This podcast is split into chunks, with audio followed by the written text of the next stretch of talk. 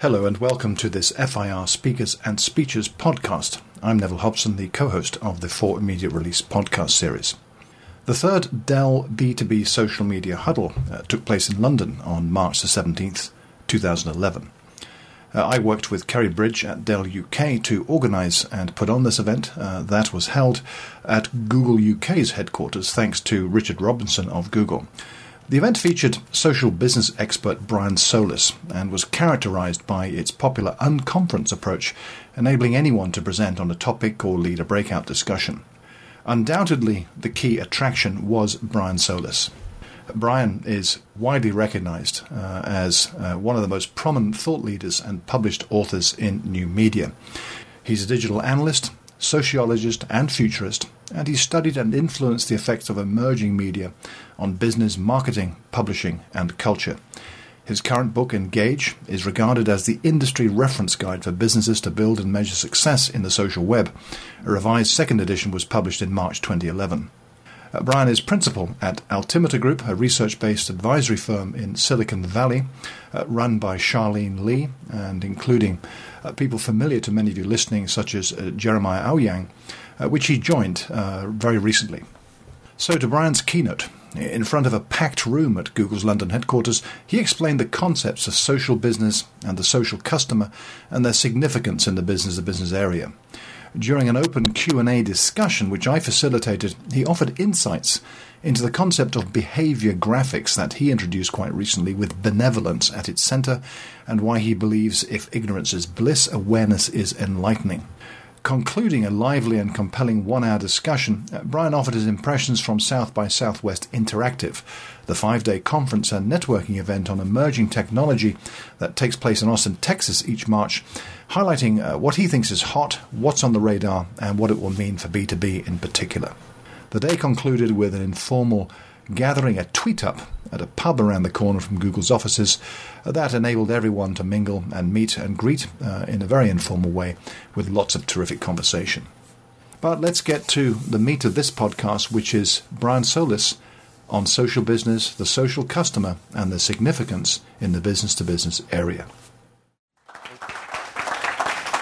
Thank you, sir. All right, you said Alt Tab. Uh, you got it. There we go. All right. So Neville asked me to put together some slides, and I thought, wow, I know every single one of you loves a PowerPoint presentation. So I obliged. It'll be short because really I want to get to your questions. I want to have this interactive conversation. I will tell you a couple of secrets. First secret is that I started in experimenting with new media in business to business.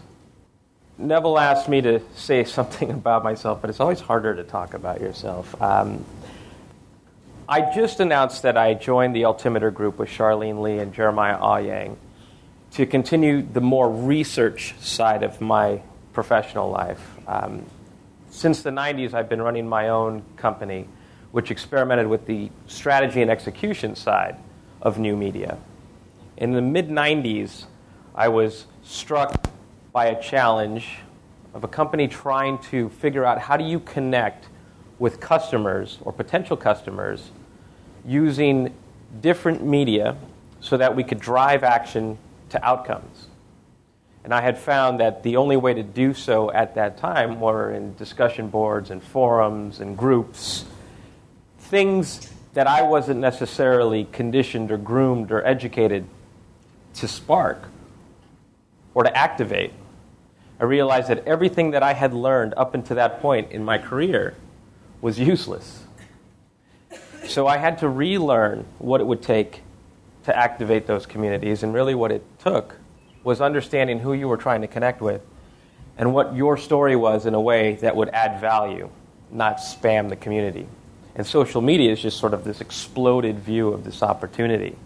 Now, what I do when I'm not executing or researching is I write a lot. So the other thing that uh, I'm going to plug, not so subtly, um, the, the, this version of Engage, by the way, uh, is my latest book, and it's a brand new version that had come out last year, but this one just came out like this week that I rewrote over the holidays. People loved the original Engage at 400 pages for its depth and density. People hated it for its depth and density. So I decided leave the book as it is for the people who love it and revise it for the people who didn't love it and give them something that's a little bit easier to read. Um, so it has pop ups. All right. Now, let's talk a little bit about B2B. Two good friends uh, of Neville and mine, actually, uh, Paul Gillin and Eric Schwartzman, just came out with the book this last week. Business to business social marketing, I guess, now is official. If a book exists, it must be real, right? But I want to talk about some of the realities and the challenges that we have, right? When you talk to business to business professionals, especially on the executive side, they will tell you that social media is irrelevant to the company.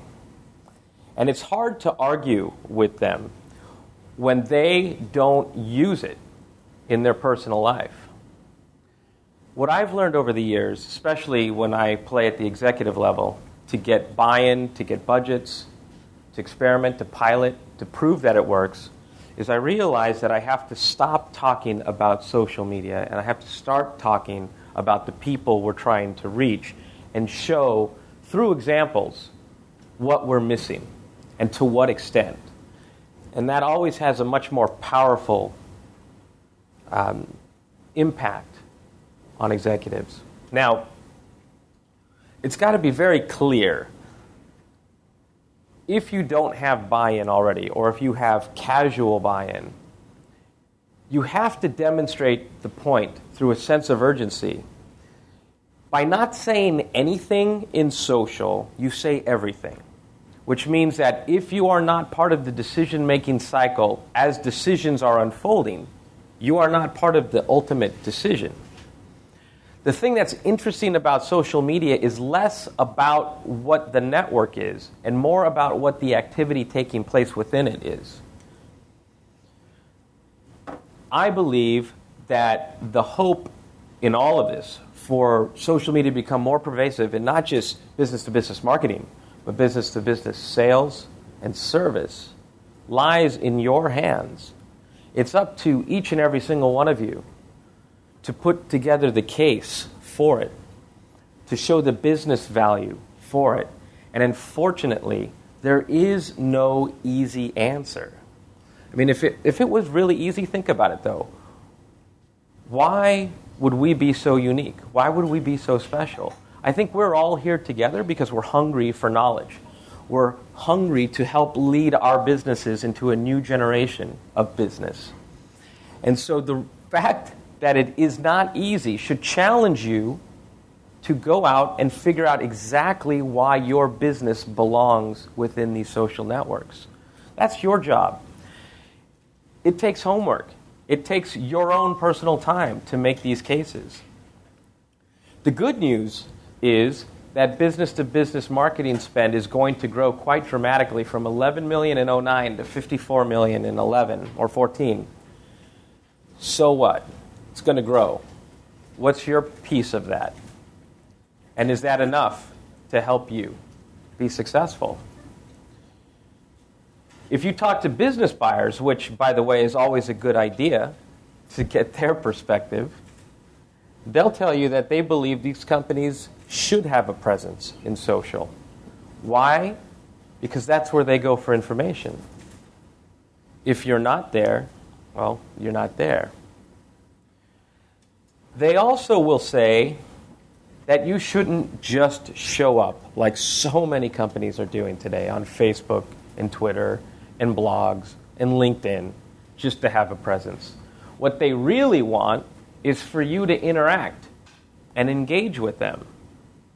And not as a marketer, not as some customer service representative, but someone who can help them make a decision if you look at all of the data today, re- regardless of whether it's B2B or B2C, the common complaint around consumers and customers are that companies still don't get that engagement means introducing value. Companies still try to spam and market at people. They're just using these channels as new ways to broadcast one to many. When in fact, what social media's true value is, is one to one to many, connecting with the right individuals who will in turn use their networks to help you spread the word. The great fallacy of all of this is that we could look at other examples in order for us to be successful. I will tell you the second secret, and that is I never publish anything that I've learned when it becomes a differentiator or a value add in social media engagement. Because that is the benefit of my work to keep it to me. And every other person that I know and every other business that I know who is doing things extremely well down to the tactical levels do not share that insight because they hold it sacred to them. So the case studies and the examples that you read about are far more generic than you imagine. They're not the keys to your success. They should serve as inspiration. But the answers lie in the business customers and the research that it takes to find what they're saying, what they're doing, and where they're connecting. This is about finding your own answers, and that's what makes this difficult. That's why this is not for everybody, because the answers aren't in a book, right? The answers aren't in a blog post that starts with the top 10 ways to dot, dot, dot. the answers require some legwork. The answers, to be quite honest, lie beneath the surface. It takes some research to find exactly how you can excel in new media. It takes some research to figure out where these individuals are and to what extent, and not just to what extent, but the impact and their connectedness as to the value it brings to your organization, right? Business to business, believe it or not, had an early lead in social media. However, executives across the board are doubtful because no one's really taking the time to present to them what's beneath the surface. We'll take Radian 6, we'll use any listening device, and we'll start just documenting keywords, right? And I can give you one example. A globally renowned business to business organization was so emphatic about Twitter that in order to make the case, they hired me to go do research to show that conversations about this company were taking place and that conversations about competitors were taking place on Twitter. So I scanned about 30 days of conversations and I came back. I said, Hey, you're not going to believe this, but there were a total of 89 mentions, and most of them weren't even a conversation. They were just casual mentions. So I don't know that Twitter is right for you. Uh, well, we must need to look at those keywords again. Run it again with these new keywords and tell me what you come back with. So I do it, come back, said, wow, huge difference. It was 119 now. Are you ready to throw tens of thousands of dollars at this? But this time I was a little smarter. I came back to them with a bigger audit, and I showed them that all of their activity was taking place on blogs, forums, like old school forums, and in LinkedIn. It was funny because they said, well, thanks, but I think we're still going to go ahead with Twitter because that's what everybody's doing. That's not intelligence going to work. That's just the shiny object syndrome what was beneath the surface was rich with information. What people were asking for, saying, searching for, was so rich with insight that you could have developed just on a 30 day search of what was taking place in those networks. You could have put your whole social media strategy together. The other thing that I had learned in this research, and I conducted this research for several months even though they didn't want to work with me was the amount of lead generation that was visible in those conversations. Most business to business referrals are done through word of mouth, right? Of course, it's a natural extension for social. You have three different types of consumers today you have your traditional, you have your online consumer, and you have this social consumer. And the reason why I present those to you is because the social consumer finds and shares information uniquely, right? The online consumer, no offense, Richard, goes to Google. The social consumer relies on their feeds. And rather than search, they will publish and invite feedback. It's a very lazy way of doing it. But they have a trusted community that they rely upon to present them with information. Here's the other thing that I've learned in those studies. Not only are there an incredible amount of leads, but you can identify every step of the decision making process based on what people are saying and sharing and writing. The difference with the social consumer, however, is that they introduce new touch points at every step of that decision making cycle. They will not go through the funnel at all. They will not take a linear process to making a decision. This is research that McKinsey published, which was pretty identical to the stuff that I had found, that it was this continuous elliptical loop. You could, at any moment, interact and steer the decision. You could engage to introduce value you could refer others to help introduce value. Every single one of those decisions can be affected by listening and introducing value, not by selling, right? Because the business customer will tell you that one of the things they hope for from a company's social media strategy is that they become an expert, that they can learn from you because you are not trying to sell them, but you're trying to empower them with information to shortcut the traditional buy process. Not just based on vendors who are approved, but based on vendors who have the best solution for what they need. So this is the best I could do in PowerPoint, sorry. But the point is, is that you can touch every single one of these. You can identify it as it happens in real time. The more you engage, too, the better it is for you. Because the one challenge that every business will say with social media is that it's not scalable. How do you take one to one conversations and make them reach a lot of people? Well, we'll talk about that in a minute. But the first part is the more you engage, the more you actually build a community who's going to act on your behalf. There's a form of empowerment, and information acts as a form of empowerment. That's why they will say for business to business, the best strategy for any one of you is to become experts in the industry, just like the bloggers and reporters and analysts you rely upon. If you follow Tom Foremski, he, t- he will say that EC equals MC. Every company equals a media company. You should become the expert that you're relying upon to get information out there because then they will rely upon you for valuable information. And this is why, when we have this conversation about who owns social media, there is no answer, really.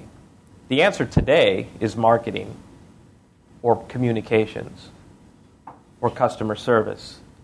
In fact, some of the studies will show that it's in that order. That's where social media lives today. But the question you have to ask is who owns the customer relationship? That's everybody in the organization. And now with exploded touch points, it's now more prevalent than ever. Hence this framework. Our job is to not just show that social media is important. In the long term, I bet it changes every single business you work for by having to add extensions to the departments affected by outside activity, from listening to engagement, because that's the business of the future. It's not just about marketing. It's not just about service. It's not just about sales. It's about that entire loop. Because what social media really does open up is this idea of connected experiences. People who are considering, loving, hating particular products and services. Some more stats because they're always fun. But I, I leave these with you because hopefully you can take them back to your office. The big thing that's important is this word of mouth is undeniable, right?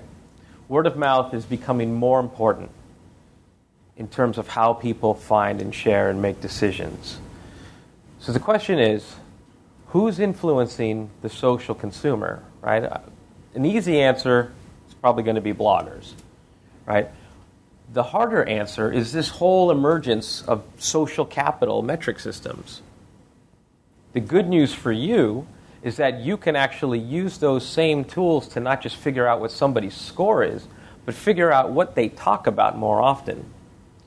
Topical relevance will introduce you to not just bloggers, but this idea of tastemakers. Who's influencing business to business decisions on Twitter, Facebook, you name it. And this is a map, I actually shared this yesterday at a conference, that I had put together for a business to business consumer in a radically vertical space to show you that anything and everything has influencers. Actually, this is not for the same company, but I did the same thing for this random robotic arm manufacturing company to prove that there were influencers in that space as well. The different colors that you see are Facebook, Twitter, LinkedIn, blogs. The other thing that you probably can't see is that they were all, I, I dug deeper, they were all in one way or another connected to each other. So it's hyper connected, one to one to many. This small group of individuals influence the entire market for the social customer. Anybody have get asked this ever before? Probably not. This is bleeding edge stuff. I don't know that anybody in the industry, quite honestly, can answer this question. And the problem is, is that because they're not designing social media programs to answer this question, they're just designing social media programs.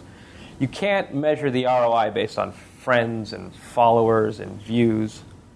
They have to be designed to do something.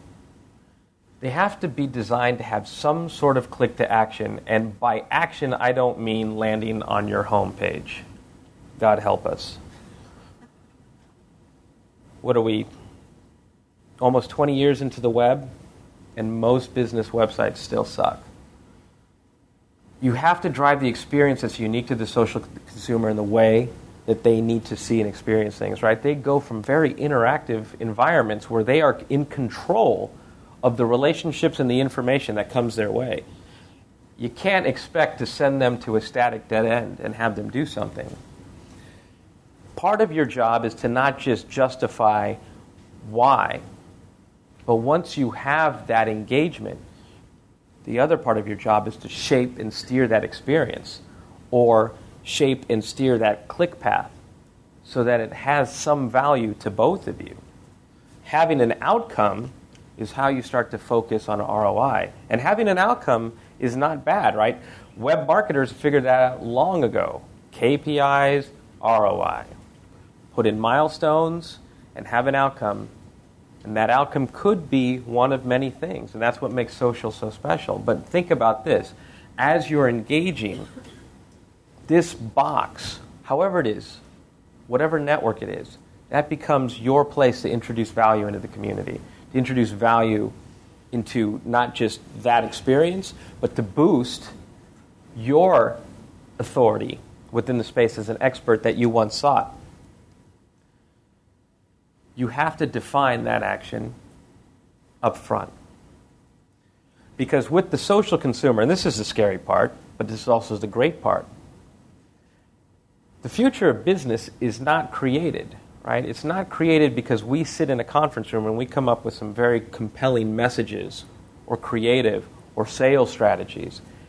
It's created in this space by social consumers who are part of the process, with or without us, by the way. But we have every right to earn that opportunity to be part of the ecosystem. It's just earned, it's not a right, which is okay.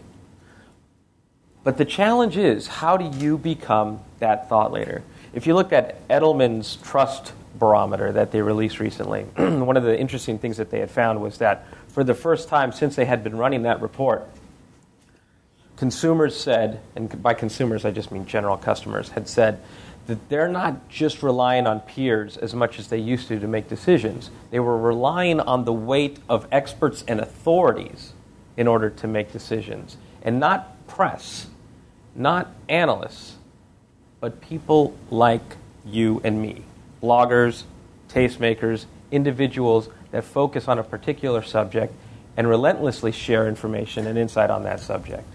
So it's up to you to create it. It's up to you to figure out the value you're going to introduce and then just do it. Right? Look at 37 signals. It's not a business to consumer or a business to business story as much as it is an example of what happens when you invest in a community through intelligence and insight and help and guidance. Their blog is one of the top blogs in the world. Google has one of the top blogs in the world. That's because the companies invest in insight. What do you do with what we're doing in order to do it better? Or just in general, what's going on in the marketplace so that you can make decisions better, so that your business can be more effective? That's what this is about. It's about becoming the experts that you once relied upon to get your story out there. Your job moving forward is to find the social consumer, engage with the social consumer, build authority for yourself and the organization that you work with, and then design the entire ecosystem around experiences that can be shared and should be shared. This is a real powerful moment in the history of business where business is part of the ecosystem, where people want to engage directly with you and you want to engage directly with them. I know you want to engage directly with them, but meaning that the executives you report to want you to engage with them. And this is why a lot of this is not just about social media. A lot of this is about business reinvention. A lot of this is looking at companies who are going to have to revisit what their mission is and what their purpose is and what their story is and what their culture is. Because in order to have a front facing engagement strategy, a lot of those things are going to have to be defined and redefined. So it's not just about social media. Think about it, it's bigger than that. What you're touching right now, why we're here together right now, is actually some of the first steps into transforming business, putting customers right back into the front and center of everything they do. Going against decades, by the way, of businesses moving away from that, right? You can share that pain. When's the last time you were able to get an operator for a business that you were trying to call because you had a problem with their product or service? Everything's automated now. And now, suddenly, Twitter, Facebook, blogs, everything that gives customers a voice gives them power. So now businesses have to do an about face. And this is part of the job that we each have. We have to show why, we have to show how, we have to show to what extent, we have to show the business value and the business outcomes of all of this. But more importantly, you're change agents. And your job overall is to make your companies more relevant, not just to the social consumer, but to everybody in general. So, with that, thank you for that little presentation. Thank you, Brian. Thank you very much. So um, I know we're anxious to get to our Q and A, and I'm very anxious indeed to know what questions you've got for Brian. But I've got a couple of things I'd like to kind of kick us off with. In um, if you read Brian's blog, I'm sure many of you do. If not, briansolis.com. He writes about a lot of this stuff, and he wrote a lot about the social consumer earlier this year. Uh, but this question I want to ask Brian particularly is, is an, an, aspect of all of this which I believe is key, which is understanding who you pay attention to, um, understanding uh, the people with influence. How do you find influences? Whether it's consumer or business doesn't make any difference. You still have to do that in making those connections. Now, those of you who've been to huddles before will know that the, the image we've been using for the last couple of years is one that was actually created by Brian called the Conversation Prism. And uh, Brian created that a couple of years ago, I think. It was updated uh, subsequently. Four years ago. Right. but it's, it, it, the essence of that, the imagery it presented, was, was dead right for what uh, we believed, that Kerry and I, when we were talking about putting these events together. Brian's come up with something I think is quite interesting as an evolution uh, of this element of understanding who it is that you want to connect with. And I wanted to ask Brian about that. This is the concept of behavior graphics. Have, have you all heard of this? Who hasn't? Or who has heard of this? Sorry. Okay, it's a great opportunity, Brian. That's not. Um, behavior graphics, as you'll see, is a um, slightly different view on what makes influence, people's behaviors, behavioral types. Uh, I've contrasted it with um, a device, uh, a graphic produced by Forrester Analyst Group a while ago, which was the, um, the ladder showing types. Yeah, that's the one. And uh, here's a different way of looking at it. And my question for Brian, once we have that graphic uh, up here, uh, is the notion of benevolence, which is at the center of it, as you will see when you see this graphic. And that, that's a new one to me and how I thought this through myself. And the question, Brian, really I wanted to ask is you could tell us, tell us about benevolence in the context of all the other elements surrounding that and why you believe, as you wrote in your blog post, if ignorance is bliss, awareness is enlightening. Tell us about that. Well, I, yeah, that's actually, I, I, said that? That's pretty you smart. did, yeah. Um, well All right, l- let me give you the backstory here, and then, then I'll get to the, uh, the answer. The one thing that I've noticed about social media was that it was less about technology and more about things like anthropology, sociology, and psychology. That's not because I went to school for it. I actually had to start studying that ever since I started engaging in forums and bulletin boards back in the 90s. Because of that, you notice that social media then becomes all about human behavior and human interaction. So we start to move away from things like demographics, right? Age, income, religion, etc. And you start to move more into the world of psychographics. Everybody familiar with psychographics, right? So a perfect example of psychographics is Twitter. Twitter is less about the social graph and more about the interest graph, as it's called. People are connecting with one another sure it started as friends, but now people are more and more following people like them or people who talk about things that they're interested in. So hence the interest graph. Then you have things like the technographics ladder or social graphics that show how individuals interact in the social web. Do they consume? Do they curate? Do they create? Do they comment? And then I felt that none of those were deep enough to get to the individual because really at the end of the day that's what it's about. So i studied behavior graphics and came up with about 18 i think there's 20 now because i, in, I introduced two more and i'm revising the graphic. Common behavioral types of why people share at any one moment we could be one or many of these things. But at the heart of the matter was benevolence because when you look at the sociology and the psychology of social engagement, there really is this social economy that takes place, right? There is a currency between what you say, who you connect with, who follows you, who you follow. There's this rhythm to it. And if you ever studied Ben Franklin's discussions of paying it forward, you'll notice that in social, it is all about benevolence. And those individuals who are benevolent within social actually have the greatest levels of authority and trust because they invest in the ecosystem, or as I call it, the egosystem.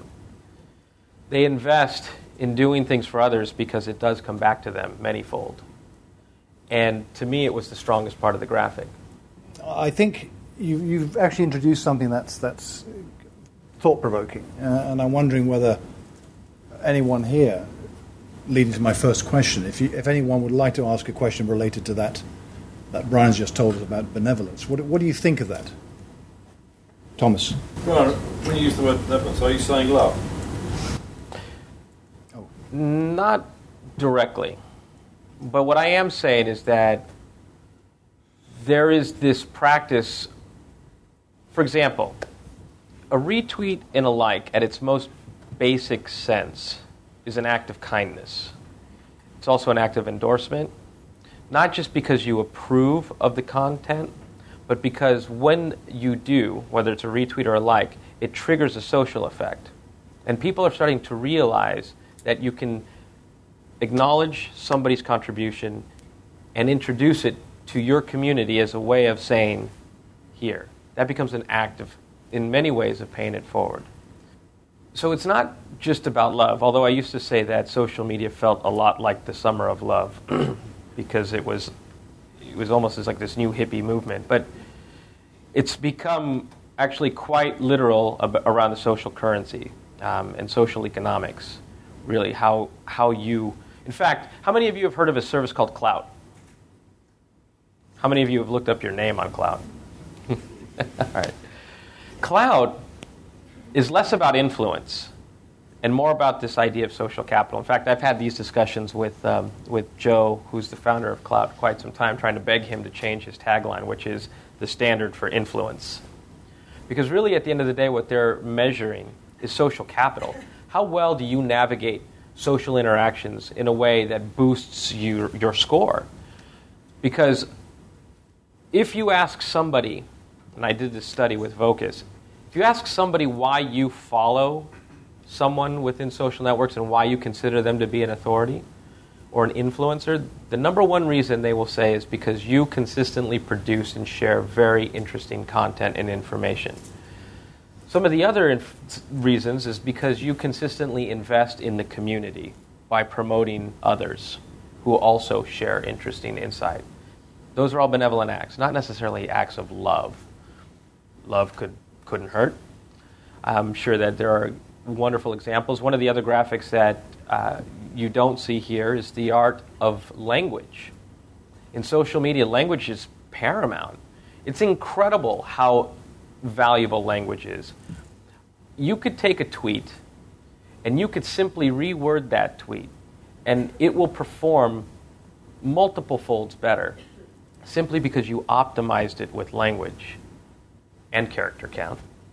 And there are some research reports, uh, one of which that I wrote, called The Science of Retweets, that shows just what kind of language gets retweeted the most. One of the things that we say in terms of social media and language is that you'll find that in most cases it's going to speak to one of three places to a human being to their heart, to their mind, or over their head. And so when you're sitting there in that conference room and you're coming up with verbiage like paradigm shifting, innovative, groundbreaking, pioneering, disruptive, you're speaking over the head. Again, benevolence is someone who understands the art and science of language so that they're investing more in the community. Um, and it is actually scientifically now proven. The same studies come out for Facebook as well. All of the words that people will use to get and invite more reactions. So, um, any. Oh, Andy, you have one there, yes. I don't know whether it's switched on. Yes, it is. Um, I actually had a question based on something you said in your first set of comments about, about this infographic, which was around reasons why people follow people, taste making, all of those kind of things. And, and actually, somebody, I was on the train on the way up, and somebody tweeted, uh, James Grant, Bristol James, was tweeting about the fact that it's wonderful for connecting like minded individuals, which is what you're, you're referencing. If you're wanting to go into a space to influence directly, you actually kind of want to bring other people who might not be within your sphere along with you. And there's a danger, isn't there, that, that, that we self select a group of people who match our, mm-hmm. uh, our own psyche, right, and our own interests. Um, is, there, is there a kind of element of uh, manipulation that, that needs to occur from a business perspective? Do you think that of, of seeking out those who are either uh, not not that you're otherwise you know having a negative impact on, uh, or um, just generally wanting to widen as a person your social sphere. So from a from an individual standpoint, or from a business well, I, I think I think I, I think I'm wondering about it in both contexts. Actually, I think I think for myself as an individual, clearly, if I get offended by something, then I typically want to kind of switch it off. Right, mm-hmm. that's, that's a natural human reaction. But it's good to be challenged. It's good to have my thought processes challenged. And if I'm being benevolent, I might actually want to go and try to change that person's opinion or make them nicer, right? Because there's benevolence and niceness, right? Love, whatever. Or it's an intentional strategy to invest in a community so that yeah. the community works for you. Um, it, it's, it's, it's, it's wide open in terms of its interpretation. The the the most interesting thing, like I'll be I'll be really honest with you. Social media is because it's such an emotional landscape. It is a very manipulable landscape. And if you look at books, for example, of the art of persuasion, they will show you exactly what it takes to get an individual to do exactly what you want. Well, that was, uh, you know, the, the, comments you were making about the language and so on. Absolutely. Absolutely. Yeah. However, intent speaks for everything. It's just a matter of time especially in real time, it's a lot faster for an individual to recognize that they're being manipulated and to react accordingly. So you get or you reap what you sow, I suppose, in social. Because I can tell you that, I mean, I'm old enough to remember the encyclopedia salesman who used to come to my door and just how gross I felt after having bought an entire collection. Like, oh, I can't believe I did that. I didn't even want these. But I couldn't tweet about it and I couldn't blog about it. But you could today. So I have a play on words, which was think about the think about the relationship you're trying to build, because it's not a matter of may I have your attention, please. It's now may I have your intention, please, because we're empowered to react. Question following on from that related to it, which is that social media seems to have the, the kind of epigenetic problem in that as we study it and then put what we learn into practice, we change it how do people who are practicing social media stay ahead of that, and how do we deal with that really tight feedback loop that as we as we change our behaviour, observe different things, and then change our behaviour again, that we're kind of chasing our, our own tails and changing how people use the tools.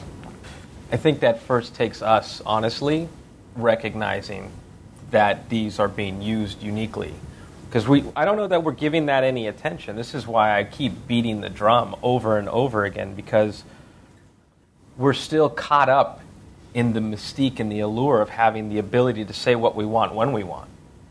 And that's a trap, right? I mean, we were blessed with inner monologue and personal filters for a reason, right? Just look at Charlie Sheen. Sometimes you just have to say,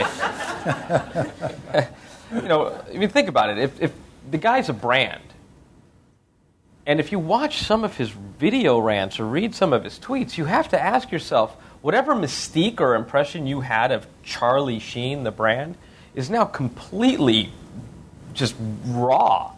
And the, the real business question is is this guy worth $1.8 million an episode? It's to be debated. So we're still learning just how to use these tools in order to communicate. When, as you know, your question is right on. I mean, how how do you understand the, the deeper value of human behavior and engagement so that you can use it to your business advantage? well, first, that would take you to stop using Radian 6 as a monitoring tool and to use it as a research tool. What are people saying? What do they want? What do they don't like? What are you not giving them? So that you can build meaningful strategies around that.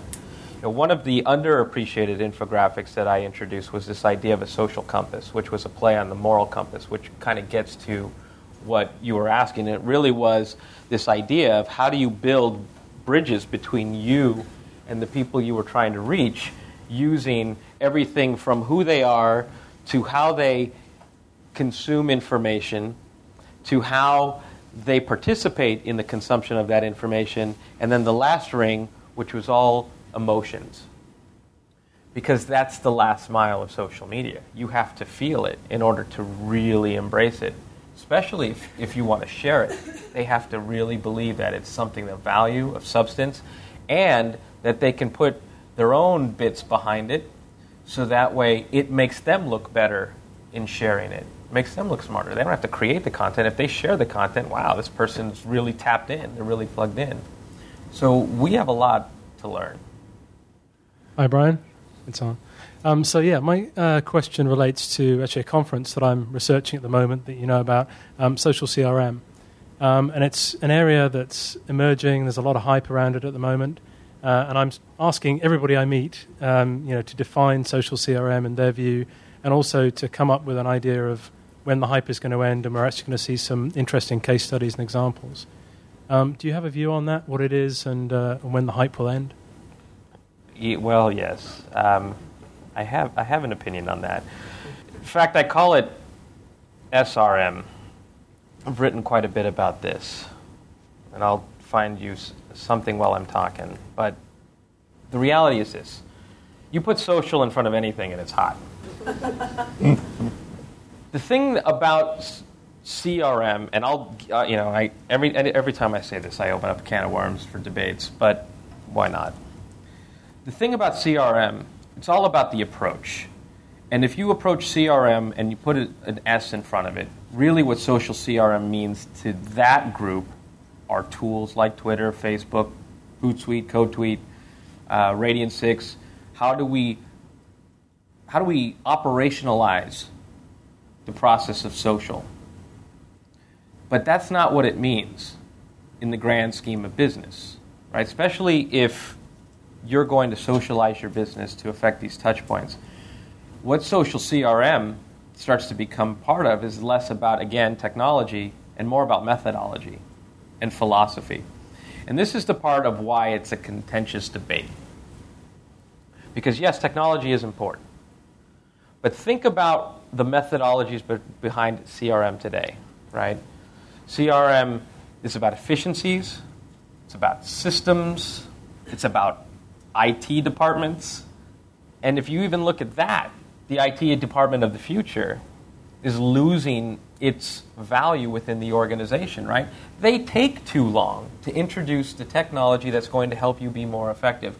They don't interact in a way that would understand them to qualify the tools that they're deploying across the organization. So the the CIO that I is going to have to change from information to innovation, and things are going to have to get a little bit better if we're going to look at the socialization of anything, let alone CRM. But I have this saying if you drop the C out of the equation, you might have a better strategy. And if you drop the S out of the, the equation, you would actually have exactly what the future of business looks like relationship management how do you organize a business around maintaining relationships with customers at every end? Because it's not just customer service, it's not just sales, it's everybody. So if SCRM gets us closer to that, great. And if you guys follow Paul Greenberg, who's considered sort of the father of CRM 2.0, has written five bestsellers on CRM. Him and I have had some very healthy discussions, and he actually contributed to um, Engage, and unfortunately, that part got cut out, which sort of gave meat to the idea around SRM. And SRM really was taking it out of the technology debate within the organization to at least start to introduce new philosophies and methodologies around why we should do this so that the company can respond accordingly. Because before you can collaborate externally, you have to be able to collaborate within. And within, think about it every business is structured within silos. And now suddenly you're going to have to work with other departments. That's where it all starts. So that's a long winded answer to, to that question, but it's one that I'm passionate about because I think if you talk to the CRM 2.0 group, it's, it's not about that at all. And if you talk to the social CRM folks, well, to them it's just about social tools and social media, when in fact what we're talking about is the socialization of business. I was curious to get your thoughts on the scalability and sustainability of the whole notion of engagement and influencer relations. So, especially as more B2B brands get into the space, understanding it, my assumption is that there is a finite universe of influencers out there. And how effective do you think these powerful techniques can stay for how much longer um, if you know more and more brands start leveraging them. Well, you see this actually getting completely polluted in the business to consumer space, right? Just just ask any consumer facing brand what their social media strategy is, and they'll tell you mommy bloggers. Mommy bloggers are our answer. And if you think about how every brand is approaching them, from Honda sending them minivans to uh, any baby company, baby clothing company, everything. Everybody's sending them stuff to the point where they probably have households full of too many things that they, they could use, that they're giving it away.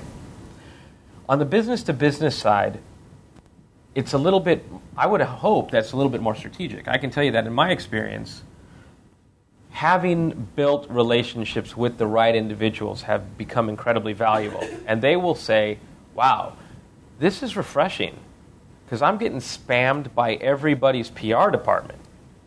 And they're not trying to build a relationship with me. They're not actually appreciating my voice or inviting me in for my opinion. Um, you know, no offense, but I don't think it's a surprise. Oracle will not acknowledge the value of social influencers. But SAP will.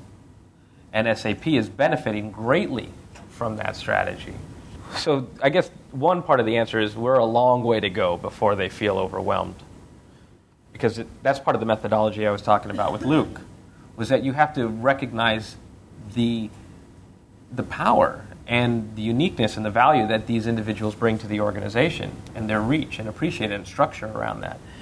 But ultimately, I would have to imagine, and this sounds terribly commonsensical, but I believe that common sense is uncommon, that the more value you introduce into the relationship over time, no matter how many people try to reach them, it just boosts their value and their credibility. I, I, I, bet you the more companies that try to leverage their expertise and their help for reach, I bet you these guys wind up building new careers out of it. So I, I think more power to them. It's, I, I see no end in sight. Hi, Brian. Uh, quick question from what you've been saying this afternoon, it sounds like very much for a lot of people here, including me, does the future of business really mean that we turn into social researchers? Because we're going to spend more time actually understanding our business, what's you know who are the real customers are and who the real influencers are, as opposed to going after the mummy bloggers, which everyone else is doing, right? So the better we understand our businesses, the better we understand our consumers and influencers. Does that mean that's the way the business is going, and also internally? What's that expression? Um, too much data causes analysis paralysis. It's fascinating how just one bout of research, how long that insight lasts. So, yeah, in some regard, I mean, most business to business companies I've ever worked with have a business intelligence department. The difference is, is what intelligence are they gathering and where does that intelligence go? One of the big business to business companies that I'm working with right now we I actually spend a lot of my time these days in change management, which isn't terribly sexy, but it's because the businesses I'm working with are trying to restructure their organizations around this idea of socialization of the business. And one of the roles that we just created was just that a social researcher, somebody whose job it is to track trends related to the business and the industry, and also identify the individuals in the networks where these are unfolding because the business is that big that it requires at least one full time job. It might actually grow into more. The idea, of course, is that they wouldn't just live in social. Eventually, they would just move into the business intelligence department, just adding or rounding out the team. And anybody who wants that information or who wants to guide that information, marketing, sales, customer service, can then tap into it or assign certain research projects. But yeah, I don't know that you and me become social researchers in the long term because part somebody's got to execute. But I'll tell you what, I don't know. I wouldn't know everything I know today if I hadn't conducted a lot of research and then tested it on the execution side. Cheers. Uh, Stuart Bruce from uh, Wolfstar. I just wanted to pick up on the thing about um, becoming experts in your space because that's kind of one of the things that we've kind of consulted with clients on for years and worked for lots of them. And I think it, I think one of the things we're seeing now is because the space is so crowded that unless you're willing to target and able to target a specific niche, it's becoming a lot more challenging. I And we were a classic case the other week where somebody was telling us they wanted to target small to medium sized and owner managed businesses. That's, you're not going to become an expert in that space because there are so many other experts there already. You've got to niche it more. And it was really just to get your views on, on kind of how you can do that. Well, it's a really good point. I suppose if that were true, though, we wouldn't have any more social media experts. Yet they're coming out of the woodworks. I would have to say this, honestly.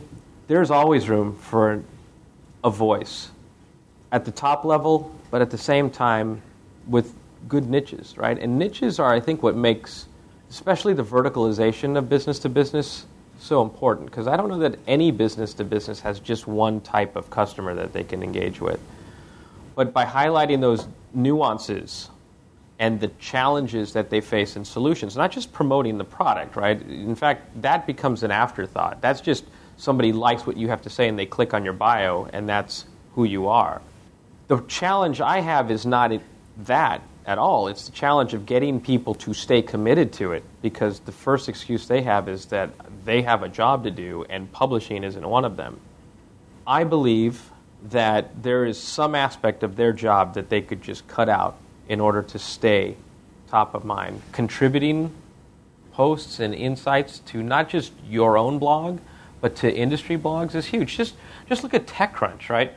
TechCrunch and Mashable are riddled with contributions of individuals who are trying to show that they're an authoritative voice on a particular subject. And it works. It works extremely well. But those aren't the other the only two outlets for that, right? There are numerous outlets. And at the same time, hosting it at your own domain is incredibly important. And not just at your own domain, but part of the business domain. The challenge is dedication, and then the other challenge is content promotion, right? Because you can blog all of the greatest insights in the world, and unless anybody knows about it, you're not recognized as an authority. So, some of the best things that I've learned around this was how do you market the content? How do you get it out in front of people who could benefit from it? and I found that engagement strategies not focused on the business itself, but focused on the voices behind the business because they were experts, because they could bring solutions, because they had written something about it, actually allow them to cut through the chase. Now, there are some business to business examples, but I think if I gave you two business to consumer examples, they might actually bring a little bit more clarity. The two best that you see this in a crowded space are in real estate and in medical. Real estate agents and doctors who are out there engaging with individuals that have nothing to do with their markets are actually becoming prominent authorities because they're actually taking the time to invest, hence the benevolence of that sign. So it's not even just about blogging as much as it is about providing direction and solutions, but promoting what it is you represent. So some of the best content marketing strategies have been through direct engagement, um, relentless direct engagement, and then over time, strategic direct engagement, just the right people all the time. There's so many, it's such a deep subject, but there's so many different aspects to this, but it has to start with some sense of participation and differentiation, right? At the same time, and I, I, and I say this with all, all respect, sometimes it's best not to let the executive be the authority, because in many cases they're the first ones to say it's less important for them. But for the right person within the organization to be the, the, the authority, finding those individuals who are passionate about it and working with them, watch watch, I think in a, in a, in a, it's just a couple of weeks, watch news at Cisco. Cisco's uh, blog and, and communication center. Watch what they do to the individuals within their organization and how they transform them into authorities. That's going to roll out here pretty soon, but it's actually a very good strategy to, to, uh, to learn from. Uh, Brian, w- you were talking about um, thought leadership, benevolence, and challenge whilst maintaining the relationship and reaching out to millions. This made me think actually of religious leaders. right. And I wondered if you have some reflections on that, please. Oh boy. Um, were you talking about religious leaders in a Jim Jones kind of way? Or. I, I deliberately said religious leaders rather than naming, but I, I actually meant the ones that people, you know, let, it's, it, right, okay, let's say the Pope or the Dalai Lama, people who have real authenticity, Mhm. long term relationships. I was not talking about the other sort. Okay. Well, actually, I don't know. You just nailed it. Authenticity and commitment. And also, there's passion and vision and hope is a big part of that. Hope to see something different than how it is today. The thing that makes social media so unique unto itself is that because it is actually a connection of emotions, right? It started with individuals connecting with people who they know. And then it started with people that they hoped to know. And what you started to see was just this whole diverse series of networking. One of which, actually, I can't remember his name, but he's a Google employee who talked about the, the art of social networking and how social networking today does not at all emulate how we network in real life. It's actually a really fascinating presentation. But it's, a, it's a, just a conductor for passion and authenticity and transparency. The question is, though, how do you build a strategy around that? Because I, I jokingly play that you know authenticity and transparency aren't in of themselves strategies; they're just qualities. if your intention is to introduce value consistently into the stream, authentically and transparently, um, combined with enthusiasm and passion, well, that's very contagious. That's what actually would set anyone you work with apart than a regular reporter, with no offense to reporters. It's just a different paradigm, right? The reporter's role is incredibly important for vetting information. On the religious leader side of social media, emotions have to come through. Otherwise, they just, there's no hooks. Uh, there's no trigger to share. Um, there is no reason to actually read it. I mean, just think about it today. Um, one of the worst things that's happening right now is not just because of social media, just technology in general, is our inability to focus, right? If you want to have any hope of engaging with somebody, it's got to sing to them, it's got to speak to them, it's got to have almost an evangelical type quality. Otherwise, it's really easy to just pass it over as just content. That's the problem, right? With the democratization of information comes a glut of content. And so when we look at the real importance of this, um, I'll often say that content is no longer king, that context is king. That's because people need relevance, people need insights, people need it personalized for them with a little passion and zealous put behind it. I think we have time for one more question before, yep, before we have to break. Um, Brian, excited by your comments, put social in front of anything and it's hot. Partly because I work with the public sector, specifically in social care and social work. And with the best will in the world, they're not quite the hot subjects I would like them to be, although they're actually incredibly important for the fabric of our society. In a sense, coming back to the authenticity and the previous question. Um, I'm also impressed by your honesty before your book signing in advising people they've got to build their own intellectual capital. it, it, you can't buy it in a book.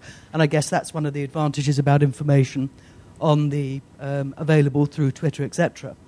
I suppose my final question, and, and, and this is about the silo element, is that are we moving beyond the B2B, B2C markets and having to look in the socialization of businesses at different models? Because it isn't just you know, one element, you are selling to this gang, you are selling to that group, but you are selling the one to one and the one to many. And it's an unhelpful differentiation, in a sense, by saying you're B2B, you know, what am I, public sector, doing in a business meeting? Right. Because we're all in business. Wow, all right. Well, brilliant. Uh, I think there's, there's, there's something I want to say before I answer the last part of that. One of the areas that I think is hot that's not new with social in it is the idea of CSR, corporate social responsibility. What we're seeing with companies, unfortunately, I, I have to use B2C companies as an example, but Tom's Shoes and Charity Water have built businesses using CSR as a differentiation or a value proposition. That's what makes benevolence so important because it's being used as a business model right now where they're investing in communities but making money off of it. They're profiting from CSR. But it's because it connects with individuals in a very compelling way. And that's why most of those things are very rich in social media because it's people are doing good while doing commerce.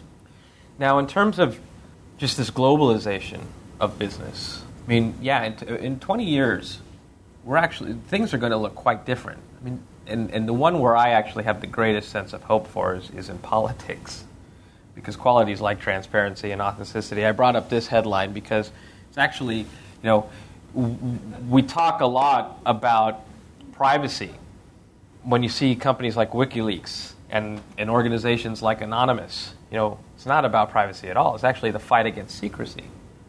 That's the greatest promise in all of this. And really, what it's going to start to do is break down monikers like B2B, B2C, you know, B2E, business to employee, you name it.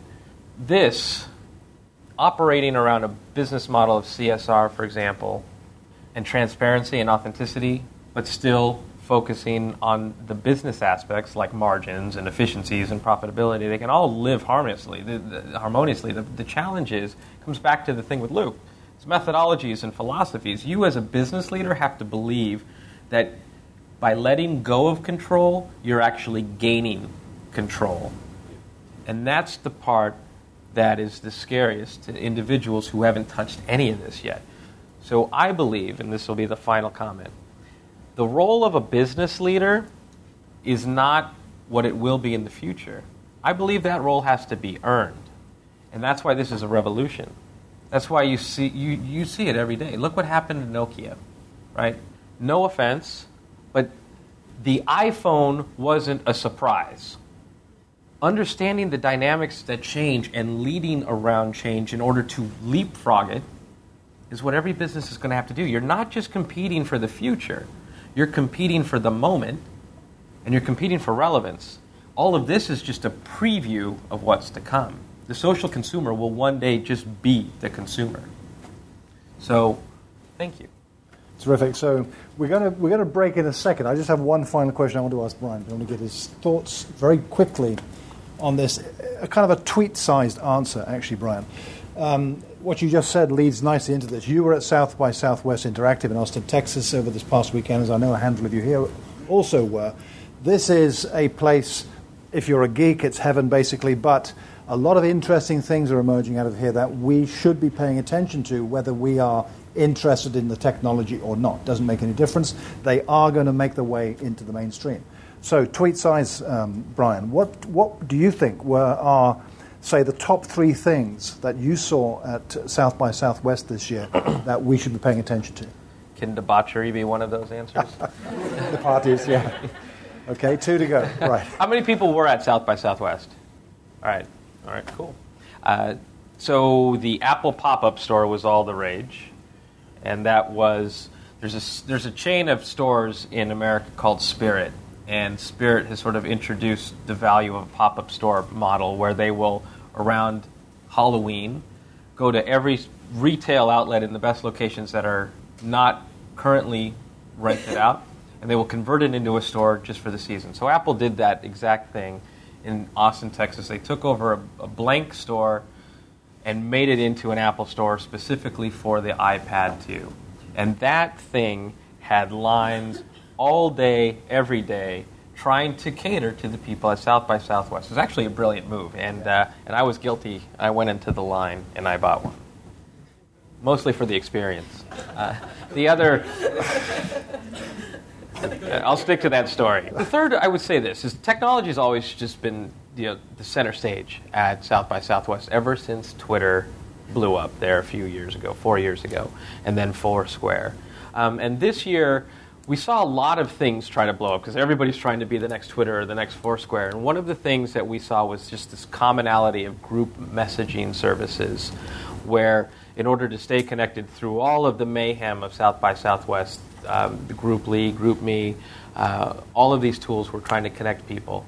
Now, other than that, I will say that the one thing was, and the, that, that continues to be why South by Southwest is special, is because not only is it the geek spring break, but it is also the cultural epicenter of technology, right? If you think about what technology has meant to each and every one of us, it used to always be about faster, right? More processing power, uh, the latest and greatest gadgets, you know. But now, really, it's more, it's less about that in terms of features and functionality, and it's more about how technology becomes part of our lifestyle. I mean, I, I'm just looking around this room, and how many of you have an iPhone in your hands right now? It's because it's an extension of you. And it's not just about that, it's an extension of who you are and how you're staying connected to people right here, right now. And so South by Southwest becomes a celebration of the digital lifestyle. And it's about us and how we're using technology to change culture. Um, and that, to me, is what I walk away with from South by every year. Very nice. Brian, thank you very much. Brian Solis, everyone. Thank you. You've been listening to an FIR Speakers and Speeches podcast, brought to you in association with Lawrence Ragan Communications, serving communicators worldwide for more than 35 years. Information is available at www.ragan.com. FIR Interviews is one of the For Immediate Release series of business podcasts presented by Neville Hobson and Shel Holtz. The anchor podcast in the series is the Hobson and Holtz Report presented since January 2005. For information about FIR, to see show notes for the podcasts, and to subscribe to any of the podcasts, visit www.forimmediaterelease.biz. You can also subscribe via iTunes and other podcast directories. If you have any comments about this podcast or would like to suggest other topics for future podcasts, please email us at fircomments at gmail.com. Thanks for listening.